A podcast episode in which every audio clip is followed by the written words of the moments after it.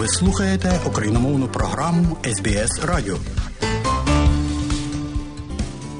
Далі в україномовній програмі Радіо СБС сьогодні вістки із рідних земель, з якими вас ознайомить журналістка Вікторія Березка. Слава Україні! Розпочалася 362-га доба російського широкомасштабного вторгнення. Сьогодні Україна з болем у серці згадує розстріляних 2014 року на майдані в Києві Героїв Небесної Сотні. А вчора, 19 лютого, відзначався День Державного герба. 1992 року Верховна Рада України затвердила Державний герб України. Ним став золотий тризуб на синьому щиті, національний символ українців часів визвольної боротьби ХХ століття. Сьогодні рашистська пропаганда насамперед стосується дітей і безоглядно втручається в освітній процес. Свідчить міський голова Мелітополя Іван Федоров. Раніше в дитячих садочках, в школах рашисти змушували наших дітей вивчати радянські вірші і пісні. Наразі до 23 лютого вони змусили їх написати листа солдату та принести з дому шкарпетки та спідню білизну, які вони, начебто, будуть передавати на фронт. Тож сьогодні нас не дивує, чому така низька явка до шкіл на тимчасово окупованій території. А зараз про гучні заяви другого дня Мюнхенського безпекового форуму. Світ без Росії, яким він може бути, така на думку українського політолога Миколи Давидюка, основна тема цьогорічної Мюнхенської безпекової конференції. Спроба знайти рішення включала в себе запрошення російських опозиційних політиків, аби ті продемонстрували своє бачення. Однак пропозиції росіян не містили жодних раціональних ідей. Постійні заяви, що Росію не можна розвалювати, то для Росії треба придумати спеціальний план. В Росії особий путь. Російські опозиціонери це маленькі путіни, продовження Кремля, продовження їхніх практик. І Я не бачу сьогодні в них великого бажання вбити Путіна. Плани, які вони пропонують, типу демонтажу цього режиму і системи, виглядають так: ви мене поставте президентом. Я вам виконую 10 обов'язків, які ви в мене попросите. А після цього буду нападати на сусідні країни, на Молдову, Грузію, Україну, довести таку саму політику. Німеччина не підтримає закликів до України поступитися її територіями, зайнятими Росією. Про це на Мюнхенській безпековій конференції заявила глава німецького МЗС Анна Лена Бербок. Такий крок означав би, що ми винагородимо цю російську агресивну війну, що ми зрадимо статуту ООН і що ми зробимо народ України здобиччю Росії, пояснила Бербок, і наголосила, що для початку майбутніх мирних переговорів між Україною та Росією неодмінною умовою має стати виведення російських військ з усіх окупованих територій України. Фінляндія готує 13-й пакет оборонної допомоги Україні. Повідомила прем'єр-міністр Санна Марін на шостому Мюнхенському українському ланчі рік по тому боротьба України за свободу. Що далі? Спонукання, яке ми зараз надсилаємо Росії, полягає в тому, що ця допомога не закінчується. Поки Україна потребує нашої допомоги, ми допомагатимемо. І дуже скоро Фінляндія ухвалить рішення щодо нашого 13-го пакета озброєнь Україні, сказала Санна Марін, уточнивши, що публічно зміст санкційного пакету не розголошується. Проте враховуються запити української сторони. У Мюнхені глави МЗС країн G7 оголосили про посилення санкцій проти Росії та держав, які матеріально підтримують незаконну війну Росії проти України. Окрім того, буде впроваджено санкції також проти третіх країн, які допомагають Росії обходити вже накладені на неї санкції. І до подій в Україні зранку окупанти завдали ракетного удару по Дружківці. Повідомляє очільник Донецької обласної військової адміністрації Павло Кириленко. За попередніми даними пошкоджено щонайменше дві багатоповерхівки та приватні авто. Інформація щодо постраждалих на цей час не надходила. Дружківка місто відносно віддалене від лінії фронту, втім постійно зазнає ракетних ударів з боку російських окупаційних військ. Російські війська збільшили інтенсивність обстрілів селища Дворічна на Харківщині. Повідомив начальник Куп'янської районної військової адміністрації Андрій Канашевич. Щільність обстрілів набуває достатньо небезпечного характеру. Росіяни гатять по приватних будинках, сказав він. Є загиблі та поранені серед цивільного населення. Попри те, поліція, СБУ, місцеві органи влади і лікарі перебувають на своїх місцях. Усі працюють, виконують свої завдання.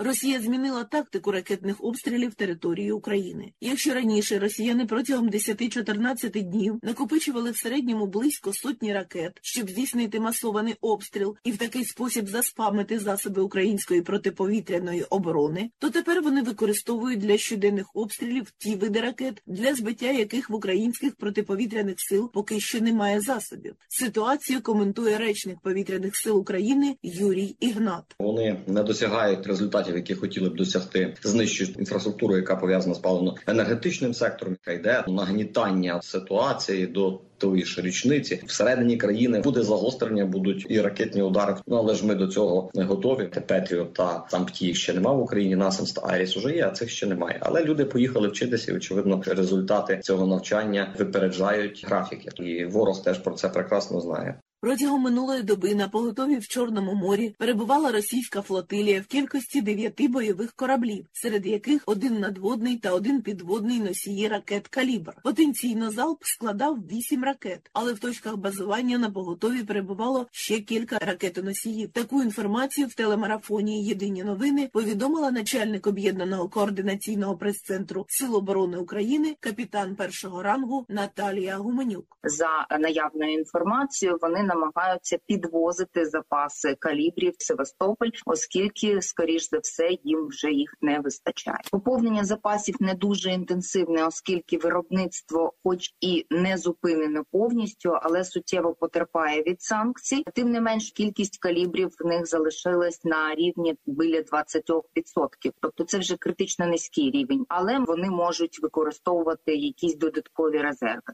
За повідомленням оперативного командування північ в неділю між 12 та 12.30 під вогнем ворожих мінометів опинилися три населені пункти на прикордонні Чернігівщини. Втрат серед особового складу і техніки немає. Про жертви чи постраждалих серед місцевого населення або пошкодження цивільної інфраструктури інформація не надходила. Командування Об'єднаних сил Збройних сил України повідомило, що станом на 18.00 19 лютого поточного року протягом доби українці збили ворожий літак Су-25, два безпілотних літальних апарати типу Орлан-10 і дрон Камікадзе типу Ланцет-3. А підрозділи ракетних військ і артилерії уразили батарею реактивних систем залпового вогню противника. Натомість російські окупаційні війська протягом доби завдали 9 ракетних та 11 авіаційних ударів, здійснили понад 20 обстрілів з реактивних систем залпового вогню. Є поранені й загиблі серед цивільного населення. На Волинському, Поліському, Сіверському і Слобожанському напрямках ознак формування наступальних угрупувань противника не виявлено.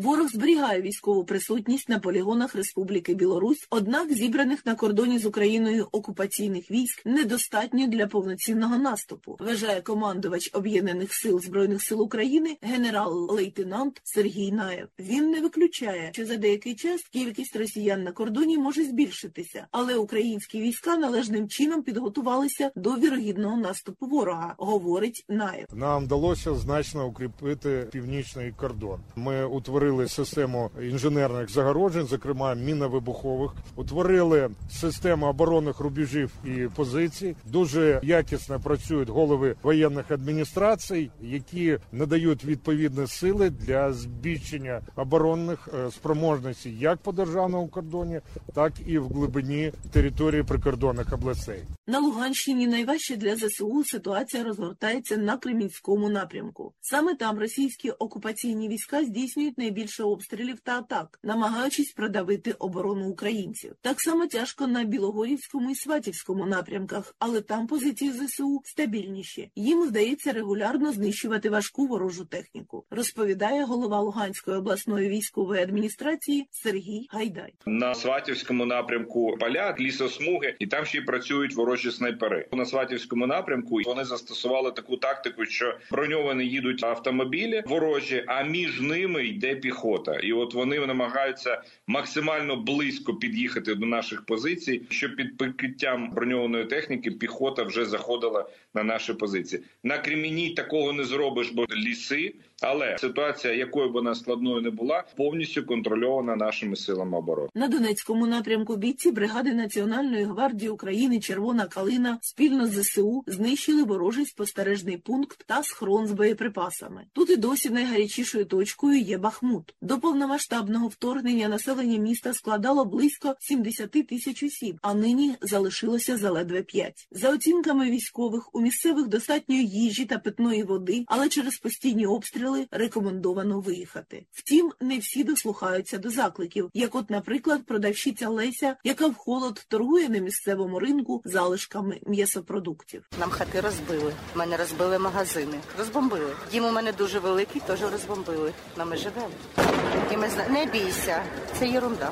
Це просто стріляють. Ми згідні без газу, без води сидіти, без світа. Нам головне, щоб не стріляли і щоб була Україна тут. Україна, щоб була раді України. Ми будемо терпіти це все, і нас ніхто не переможе. Нас ніхто не переможе. Ми сильні. В Бахмуті лишилися люди, які люблять Україну. До новин економіки приблизно на 30% за рік здорожчали харчові продукти. Особливо відчутно підскочили ціни на продукцію молочного виробництва. Як вважає чільниця проєкту гуртовий збір молока Олена Жупінас, це не в останню чергу пов'язано з атаками росіян на енергосистему України. Використання енергогенераторів становить значну частину виробничих витрат. Також на ціну вплинуло суттєве зменшення виробництва сирого молока. Ми досить серйозно втратили виробництві молока порівняно з 22 роком. Це більше мільйона тонн. Завдяки тому, що Харківська, Сумська, Чернігівська області, перебуваючи в окупації, втратили велику кількість поголів'я. Більше 50 тисяч корів було знищено на тих фермах, які залишилися великі проблеми з підтримуванням стада, кормами. Тому, звичайно, ціни на молоко ростуть і ростуть і на готову продукцію. Опитування, проведене Міністерством цифрової інформації, свідчить, 76% українських підприємців планують розширення бізнесу в поточному році. Уряд продовжив програму безповоротних грантів для бізнесу «Є робота». Цього тижня видали 85 грантів для розвитку садів і теплиць. Загальна сума 405 мільйонів гривень. Площа насаджень понад тисяча гектарів. Загалом цього року уряд планує видати понад 7 тисяч мікрогрантів. Бюджеті на це передбачено 1,8 мільярдів гривень. На завершення випуску новин основні тези вечірнього звернення президента України Володимира Зеленського. Відбулося засідання ставки, де, окрім доповіді головнокомандувача та командувачів напрямків, прозвучали доповіді з передової. В межах запровадження санкцій президент підписав рішення Ради безпеки та оборони, спрямоване проти російських фінансових суб'єктів, яке буде покладене в основу спільного санкційного пакету з європейськими партнерами. Відбулася онлайн розмова з президентом Франції Еммануелем Макроном на тему подальшої оборони. Володимир Зеленський подякував йому за спільне розуміння співпраці. Також протягом дня відбулося кілька нарад з міжнародним блоком Офісу президента, уряду та Міністерства оборони. Напрацьовано ініціативи, які мають забезпечити нові здобутки у відносинах з партнерами. На завершення звернення Володимир Зеленський висловив подяку усім захисникам України. Дякую всім, хто захищає Україну. Дякую кожному і кожній, хто зараз в бою. Дякую всім, хто допомагає нашій державі. Слава Україні! На цьому випуск новин закінчено. Вікторія Березка для СБС Радіо. І далі нагадуємо, що україномовна програма Радіо СБС щодня подає вістки з рідних земель та огляд новин бюлетеня СБС Радіо. Заходьте на нашу веб-сторінку www.sbs.com.au і також на нашу сторінку у Фейсбуці. Ви можете слухати наші радіопрограми також і через мобільні додатки App і Google Play. Слухайте Радіо СБС сьогодні і завжди.